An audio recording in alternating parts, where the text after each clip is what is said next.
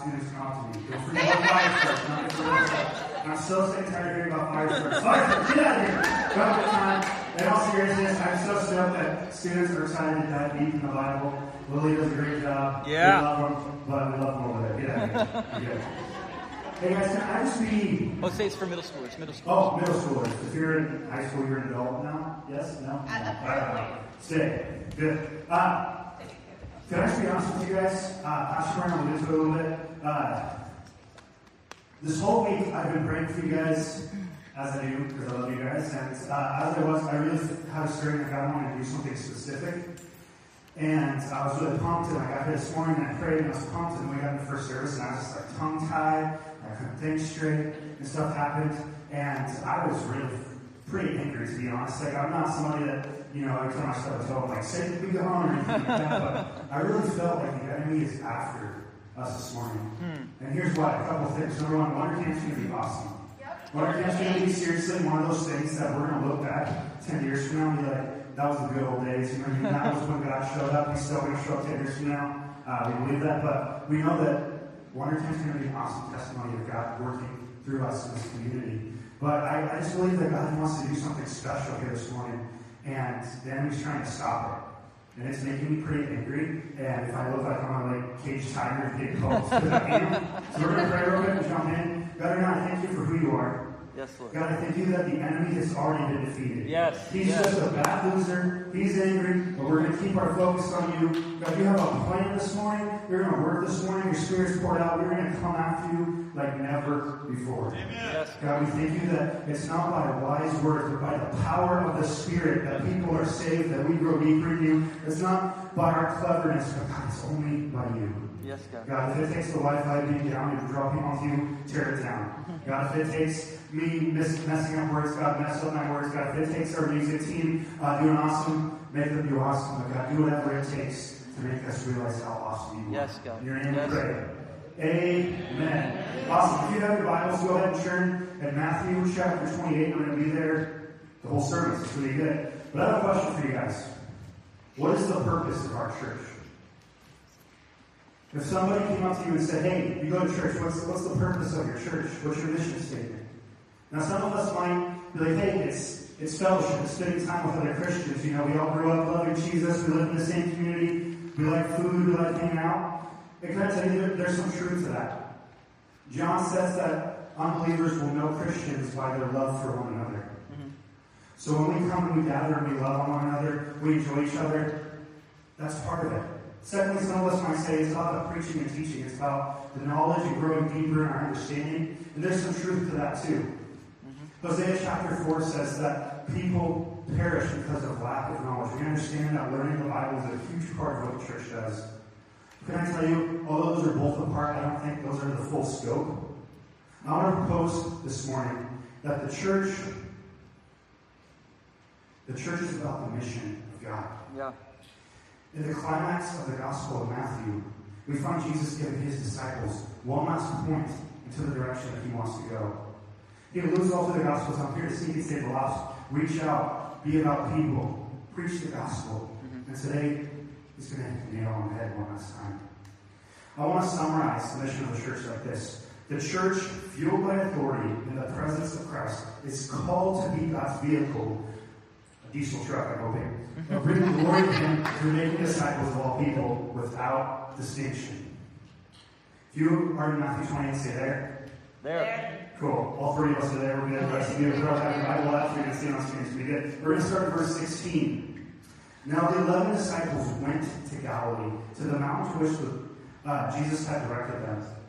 And when they saw him, they worshipped him, but some doubted. And when they saw him, uh, oh, reading the same thing again. Really good. And Jesus came and said to them, All authority in heaven and on earth has been given to me.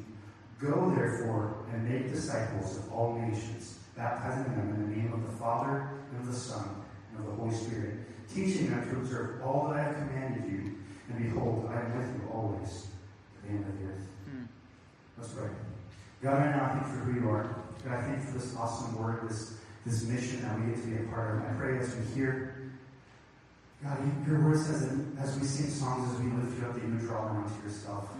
God, I pray even as we preach your word, as we sing songs that you would even now begin to draw people onto yourself. Mm-hmm. That as this week, as we head towards Wonder Camp, that even now you begin to soften people's hearts.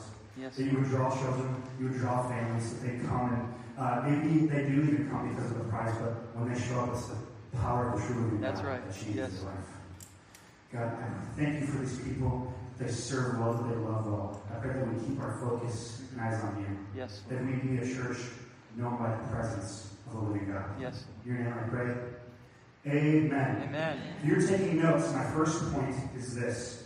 The church is fueled by the presence of Jesus. Yeah. In the context of this passage, Jesus has just died and resurrected, and for 40 days after he resurrected, before he ascended into heaven, he spent time with his disciples. He was teaching them, he was being around them. And this passage right here takes place in the midst of those 40 days. It says that it happened on the mountain. And I think we need to take some time to talk about them because the mountain in the Gospel of Matthew seems very significant. In fact, in Matthew chapter 5, Jesus preaches the Sermon on the Mount, showing that he is the greater Moses and he gives the greater law. Hmm. In Matthew 17, Jesus is transfigured with Moses and Elijah being there, showing that Jesus fulfills both the law and the prophets. And in Matthew 28 here, he shows up and sends his church and his disciples on a mission, showing again that he's a greater Moses, giving people the purpose of their life. A lot of scholars believe that more than just the 11 disciples were on this mountain.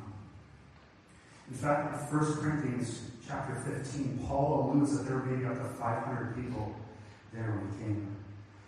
The reason why this is important, I love this quote, is because the commandment here is given to go and make disciples of all nations, and that's not done with a hierarchy. It's a command given to everyone, whether you're an apostle or not. If it's all those who love and follow Jesus Christ. The Great Commission is not just for pastors, mm-hmm. it's not just for elders, it's not just for those that have been coming here for a long time, it's for all Christians.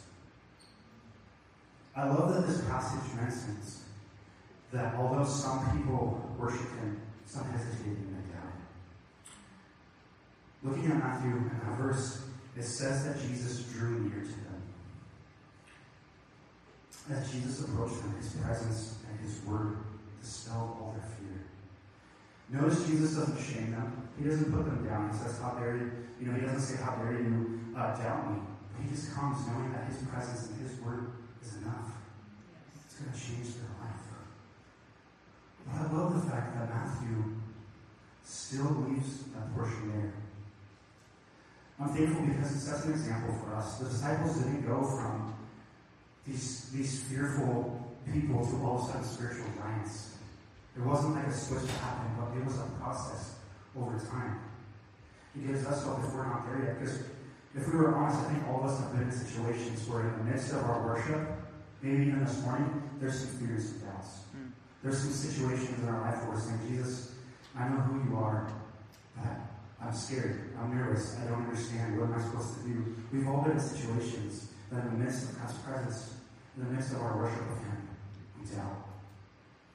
I hope this encourages you because Jesus isn't here to put us to shame, but when He shows up and we worship Him, when His presence is here, He's here to change our lives. Mm-hmm. We understand that He encourages us, that He shows up to help us be a part of His greater mission. He says, I'm with you to the end of the age.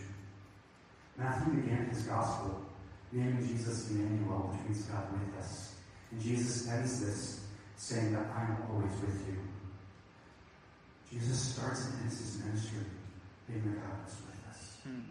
We understand that we have a God that doesn't just show up and go away. We're not believing some deistic God that, that builds something and walks away, but he's with us every day. That's right. That's good. John Stott says, Now as he repeats the promise of his presence, he attached it rather to their witness than to their worship. Did you notice that? Mm. It's not only when we meet here in this place that God shows up, but it's also when we go out to the world preaching yeah, His word. That's really good. He's saying that it's not about all of us coming and singing songs and hearing preaching, although that's important. He's saying that when you go to your neighbor, yeah. when you go to that family member, when you go to that coworker, when you're living your life, claiming the gospel, is with us. Mm. He's with us. Mm. Jesus immediately fills his disciples with courage. He says, Stop being consumed by your fears and your doubts. Stop looking at your own inability, your own inadequacy, and look to me. Mhm. Because if we're honest, we all fall short. Yeah. And God doesn't lower the standard. He keeps the same high standard, but He says it's okay. Because it's not about you, it's about me.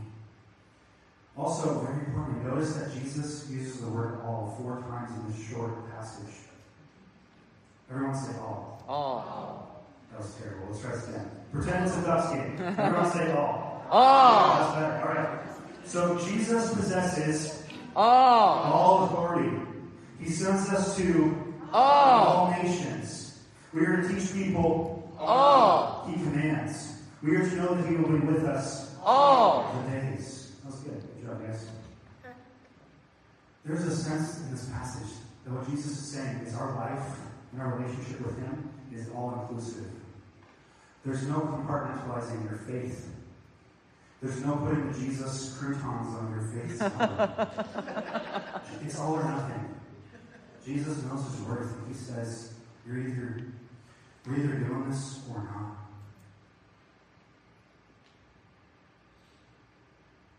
Christ drew near to them, and it says that they knew him. And once they knew him, he says, Now that you know me, go and make me known. Can I tell you in the simplest way? That's the Christian life.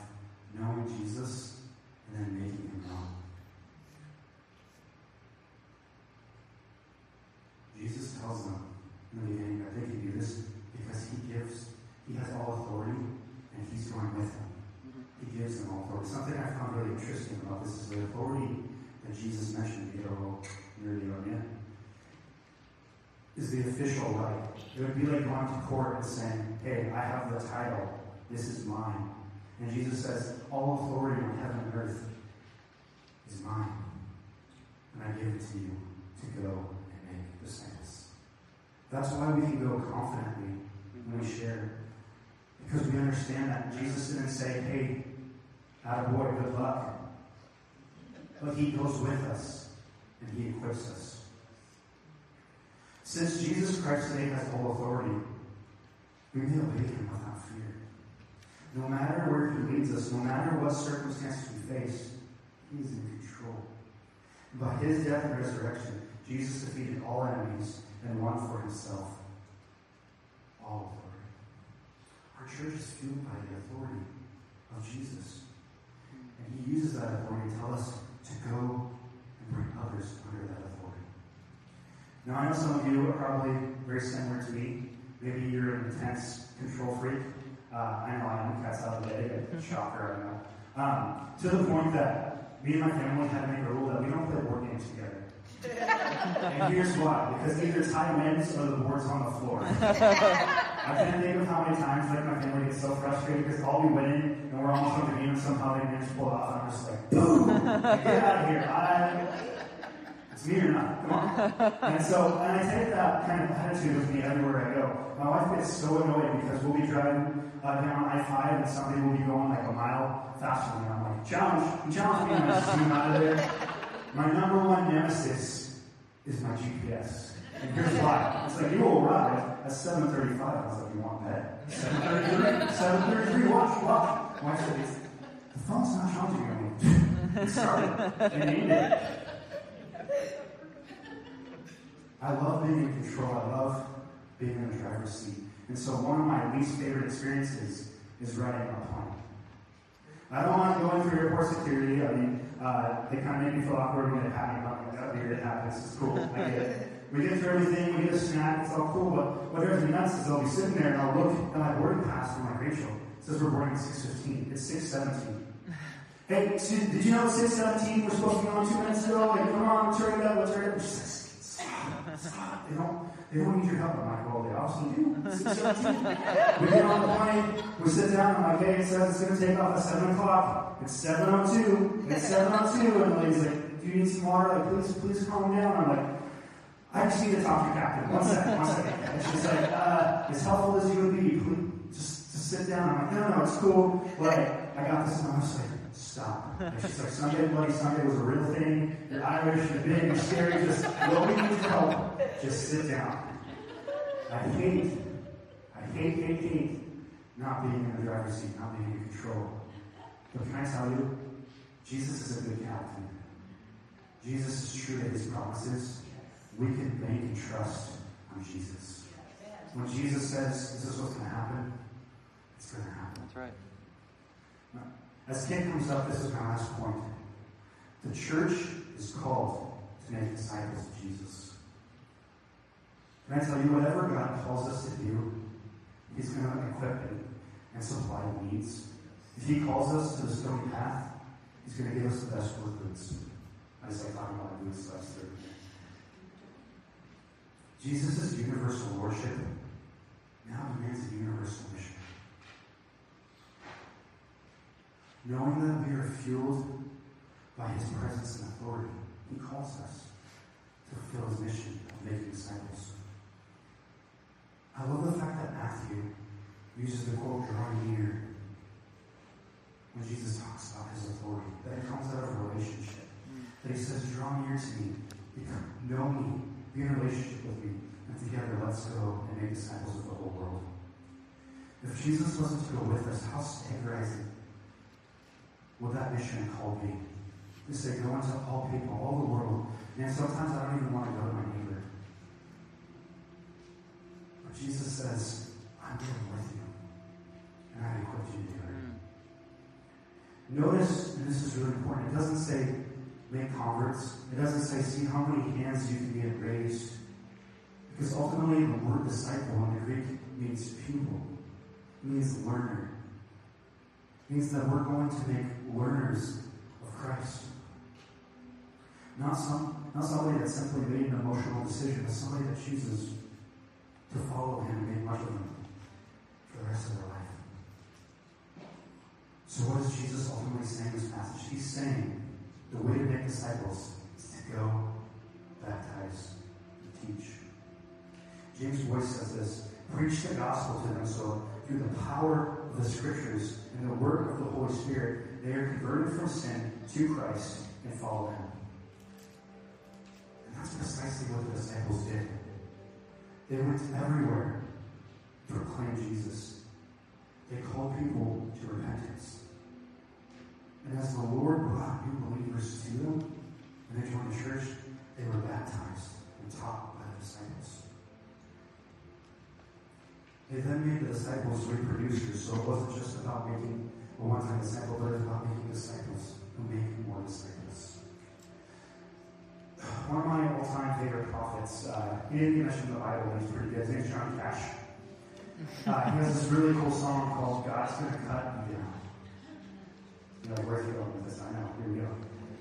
In it, he says, I heard a voice so sweet that I thought I heard the sound of angels' feet. And a voice came down, and I stood still. He said, John, go do my will. Go tell the long-tongued liar. Go tell the midnight rider. Tell the rambler, the gambler, and the backbiter. that Sooner or later, God's going to cut them down. And then he goes on to say, you can run for a long time. And sooner or later, God's going to cut you down. In this, in this secular song, God makes known his gospel. And it's simply this that Jesus is coming back. Mm-hmm. And he's coming back as Lord. Mm-hmm. When he comes back, it's not a matter of if you accept that he's Lord or not. When he comes back, it's are you with me or are you against me? And I don't want to sound scary, and I'm not trying to say fire brimstone, but what I am saying is the judgment's real, God is coming.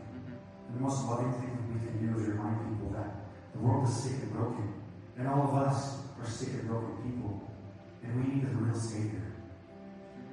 And Johnny Cash uses a song to point to that Savior. We need to use our life to do the same thing. See, Jesus' mission in Luke chapter 19 10 says, He is here to seek and save the lost. And guess what? He tells us that we get to do the exact same thing. So the Great Commission is simply living out the mission Yeah. God. Yeah. And notice the scope of it. It's not go to one person, check off your list, and you're done. It's not hey, you told a couple of neighbors, or hey, you went, you know, on a two-year mission or missionary trip or anything. It's saying go to all nations. Every person in this world, past and present, mm-hmm. needs to hear the gospel of Christ. Yeah. Greg card says this, the all nations is a good translation, but it suggests political boundaries. The Greek word translates uh, nation as an ethnic, which we get the English word ethnic, a word often used to describe the various people groups. So when we read nations, we think political boundaries, but that's not what Jesus means. When he talks about nations, he means the ethnic groups of the world, the people groups of the world, the language groups of the world, the racial groups of the world. He means that this church is to be a church going out to all people groups yeah. of the world, and languages of the world, and racial groups of the world. Yeah. He's calling us to go to everyone. And you're probably thinking, hi, that's great. I get it. We're supposed to make disciples. We're supposed to live out this mission. But, but how do we even do that? Well, simply this. First, we go. Jesus specifically tells them not to just stick with the people they like. He says, don't just go to the Jews and to Israel, but go into the entire world. And can I be honest? It took them a long time to understand that. They spent all their first their first worship in Jerusalem until the church started facing persecution and it caused them to expand and go out. And sadly to say, sometimes we experience hardships in our life and we think that it's the enemy or we think that it's God being mad at us, but God's actually using that to make much of himself through us. Mm-hmm. That as we face hard times, we become more compassionate, more empathetic, and the mission and eternity becomes all the clearer. Because can I tell you guys, let's be honest, when we're, when we're having a good life and life is good, it's pretty easy for kids to pray. It's pretty easy to say, oh, we'll get to church next time. It's pretty easy to say, uh, you know, talking to that person, you can wait. But when we begin to feel real pain, it brings a lot of clarity. Yeah, it does. Yeah. Can I just tell you guys, uh, this isn't my notes, but just to be a little honest with you. Uh, a year before I moved here, my little brother passed away he's in a car accident. It was a very shocking thing. And um, me and my family had a really hard time with it. He was only 18 at the time, so it was kind of custom card. At first, I was really angry. I didn't know what to do. I looked back and forth, but can I, can I just be honest? God's used that situation a lot in my life. Yeah. Yeah. I'm not saying this to make you guys feel bad for anything, but what I'm saying is this God took a tragedy in my life. God took something that was so unbearable and so hard and he made much of himself in that situation. Come on, sir. That's good time. And that's all that we can hope for. Yeah. yeah that's the great promise of God that every single portion of pain, every single every single hard time or good time or anything we face is not meaningless and it's not insignificant. Mm-hmm. It's meaningful and it's purposeful if we'll let God use it. That's good. We'll put it in his hands. It took the church a long time to understand that. But when they did, the gospel began to go to the whole world. The point is this that believers need to be active. We're not married. God means crossing boundaries to make disciples, going across the street, going to dinner with an unbelieving friend, going to the inner city, going beyond one's comfort zone to make the gospel accessible to the lost. Living life is going with a purpose every day. Come on. Can I tell you that it says go, but a, a better translation would be as you go. When I first became a Christian, I thought that, that meant I need to go to Africa, I need to do this, but that's not necessarily what it's saying. It's saying as you live your life, make much of Jesus in every situation. As you're going to the store, as you're going to work, as you're talking with your family, your friends, your neighbors, be about the mission of God. Come on. As you do everything, be intentional. Give everything a meaning in your life. So the first thing was to go. The second one is this to be baptized. Baptism is simply a profession of faith. It's bringing people publicly into the community of God. Baptism is an outward demonstration of an inward change. How many of you guys have ever gone uh, shopping? That's not the actual full question. I was see if you guys are Who you guys have ever gone shopping? Let's go. Uh, one of my ultimate, like, least favorite things to do uh, is go shopping. Can't stand it, but uh, sometimes I do it because I love my wife, and that's what you do. So I went shopping uh, a couple weeks ago. I went to the soup aisle because she asked me to get some soup, and I was looking, as I was looking through, there was this one can that had no label on it. And I was so intrigued. It was like mystery being at school. It was like, is this a horse? Is this a rabbit? It was obviously called a camel, something or other. But uh, I looked at it, and it was just a silver can with no label. on it. I was like, crazy. I have no idea what's on the inside of this. Here's, here's the cool. Baptism is simply putting the label around the can of your life. It's showing everybody what's what's on the inside of your life. Saying, hey, Jesus is doing something awesome on the inside, Yeah. and I'm going to show it on the outside. That's right. That's good. I wear this wedding ring because it's, it shows you guys that I'm not loving and, and committed to my wife. But if I were to take it off right now, it doesn't make me any less married. But what it does is it celebrates, showing the whole world, look, a girl that she likes me. It's awesome. I have to remind my parents all the time. I'm like, look, she loves me.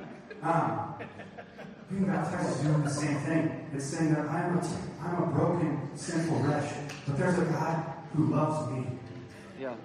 And I'm, I just want to be honest. We have this weird thing with baptism. Either we're like the person that's like, hey, I just got saved right now, let's hop in the tub, and I think that's awesome. Or people that's like, I need to go through the ceremony of, you know, 20 classes before I can be baptized. We see all the time in the New Testament that once somebody's saved, they're baptized like immediately. Immediately. It's it's not something that I would say you need to do to be saved, but if you are saved, it's a command that Jesus you to do. Mm-hmm. And That's so we have that baptism on the 12th. And I just encourage you, if you're not baptized and you're a believer in Jesus, it's time to get dunked. It's time to do it. I know it's probably going to be cold on the 12th. We're going to be outside. That's a bummer. But can I tell you, I just came from Minnesota. And I kid you not, in the middle of, I think it was like early January of last year, I had a student come up to me and he's like, hey, I'd really like to be baptized. Um, I'm doing a polar plunge with my friends. Can we, can we get baptized then? I'm like, dude, uh, I love you an awful lot, this is a lot to ask. So we go, and it's, I'm not exaggerating, it is negative 28 degrees outside. We're sitting on a frozen lake, and I'm like, hey, I'm kind of like Peter walking on water. At? they, take a chainsaw, they put out a hole, they do their little forward plunge, and then he comes up to me and he's like, all right, I'm ready to be baptized. So I get in, we dunk him, he comes out, I get out, I'm like shivering, I'm, I don't have the best attitude. I'm like, "Ugh, blah, blah, blah." and the student comes up to me. He's like, Ty, I just want to thank you so much for baptizing me. He's like, can I tell you, I know it sucked and it actually kind of hurt. But he's like, can I tell you that the pain that I felt just reminded me of the sacrifice and the pain that Jesus went through for me. We can make a lot of excuses in our life. We live in a very, very comfortable society. We uh, get frustrated when Amazon takes two days to deliver a package. We get, we get annoyed when we're standing in front of the microwave and it takes 45 seconds for to heat up our can of rabbit soup. Like, we, we get frustrated, but can I tell you that Jesus is something worth going through pain for? Yeah. Jesus is some, something worth being inconvenienced for. Yeah. Be baptized. And thirdly, he says, thirdly, he says, uh, firstly, he says, invite them to Christ. Secondly, he says, baptize them. Lastly, thirdly, he says, teach them. So far, at this point, Jesus has been a teacher. Everywhere he's gone, he's taught disciples, he's taught groups of people.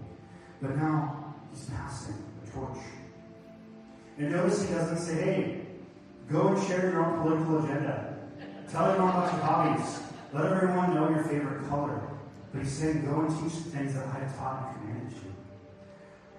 There's a reason why I don't spend the whole time up here working on my stand-up, you know, my stand-up routine. You know, it's pretty good. I'll tell you guys a different time, but I don't spend Sundays, you know, trying to make it overly funny or trying to share a lot of personal stories. And it's not because I don't want you guys to know me. It's because it's so much more important that you guys know the Word of God. So much more important. In fact, one of my all-time favorite quotes the guy says, preach the gospel, die, and then be forgotten. And there's some sobering truth to that. As our life seems so important to us, but Ecclesiastes tells us that our life is a vapor. It's over quickly. And the greatest thing we can do with our life is to give it to the legacy of the kingdom of God. That's good. You want to be remembered? Give your life away. And it'll be so much more significant and impactful than we could ever do living for ourselves. How much of what Jesus commanded are we supposed to teach them? Oh, that was good. You guys got it. Oh. Oh. James Boice says Christ commanded us to teach them to obey everything. Which means that for Christians, a lifetime of learning must follow their conversion in Christ's church. It's not about just checking it off the list. It's about living a life fully devoted to becoming and knowing Jesus. To be a disciple is to obey Jesus' teaching. It's not simply about getting a lot of information, but it's about getting information that transforms your heart and your life. We don't want to simply be hearers of the word, we want to be doers of the word. That's good. Mm-hmm. Discipleship is more than counseling. It's more than therapeutic deism. It's more than just making people feel better. Discipleship is about transforming people's lives with the power and work of the Holy Spirit. As the band comes up, I want to end with a story. In high school, I had the opportunity to audit any college class I wanted for free. High school was trying to get kids interested in going to college. I was like, huh, free, I'll, I'll do it. You get to audit, you don't get any credits, but you get to go. I got to get out of class and stuff. It was fun. I was quite an academic, so I chose to audit uh, comic book history. Man, this is going to help me on my art degree. It's going to be right. Uh, I began to take this class, and I love it. It's like my favorite thing. I show up five minutes late, leave five minutes early. Sometimes I just don't go. When I do go, I get to just talk about comic books and then leave. But something I noticed throughout that term is every time I would go, there was these other students who uh, were really stressed out. And they paid really close attention, they'd write things down. And although they liked the material, they were not as willy-nilly and carefree as me. And so I began to ask them, like, why, are you so stressed out? This is about comic books. It's a lot of fun. And they're like, well, we have an exam coming up. We have homework and papers to write. we got to take notes so we know all of this. And I was like, oh, I don't have to do any of that. I don't have to do any homework. I don't have to take any exams. I don't have to take any notes. I can just do whatever I want because I have no responsibility. And a lot of us, we come into the church every Sunday, we come to our thing, and we're here auditing Jesus and not taking the class. We're opting out of responsibility. We don't understand that our life is an exam. And one day we're going to go before the teacher. And we're going to have to explain. And I'm just going to get a little funky theological on you. The Bible teaches that in, times both unbelievers and believers are going to be judged. They're two separate judgments. Judge are two separate things. The unbelievers, it's you don't know me, so here's the fruit of your life. For believers, it's coming before Jesus, and He's going to ask us, I've given you spiritual gifts. I've given you all this time, all these relationships, all these things. What have you done with it? And I am so nervous for those of us that will go before Him and say, Jesus, I'm so sorry. I didn't understand. I thought I was just here to have a good time and do whatever I wanted to do. I really enjoyed you. I really enjoyed your presence going to work and all the gifts you gave me. But sadly, I squandered it. I didn't take any responsibility. I didn't live a life of purpose and meaning. I didn't go after your mission. I just can't imagine having to look Jesus in the face and say, Thank you for everything you've done for me. I wasted it all. I've done nothing. I want to be a person, I want us to be a church that when we go before the Father, we can say, you know, I made some mistakes, but everything you gave me, I did my best to make much of it. It's like that parable with the money, where they, uh, where you know, the people that got five points made ten, the person that got two made four, and he goes up to the one. He said, "What do you do?" He said, "Well, I didn't, I didn't know what to do, so I just buried it and did nothing." He's like, "What a waste! Why didn't you at least give it to somebody else so they so that you could get interest off of? You did nothing." Let's not live a wasted life. Let's live a life of purpose and of meaning. I hope you're not here to audit Jesus, because there's so much more. Because can I tell you, God doesn't God doesn't exist for us. We exist for God to bring him glory. And the best way to bring him glory is to know his heart. And after we know his heart, to be about his mission, which is the lost. I'm going to invite the prayer team up real quick, and we're going to go over a few things that um, I love to pray with you guys about. Um, can I be honest? I love prayer. Um, when I first started preaching, I was pretty terrible, like pretty awful. And one of the things, and this sounds funny, one of the most encouraging things my pastor at the time told me is he said, the best thing you can do, even if you're terrible, the best thing you can do is read a lot of Bible, and have a lot of prayer? Because the word never turns void, and going before Jesus is never fruitless. And so there's a few action steps I want us to pray for this morning. First one is this. Maybe you're here, and I'm talking a lot about mission and Jesus and church, and you're saying, hey, that's awesome. I don't even know who Jesus is. Like that Johnny Cash song, I encourage you, repent. Make Jesus your Lord. Follow after him. Go after his heart and be transformed. There's some of us here that we're inert. We've never gone anywhere. We've, we've been auditing our faith. And can I tell you, make the choice today to change. I have an awesome opportunity for you to go. This week,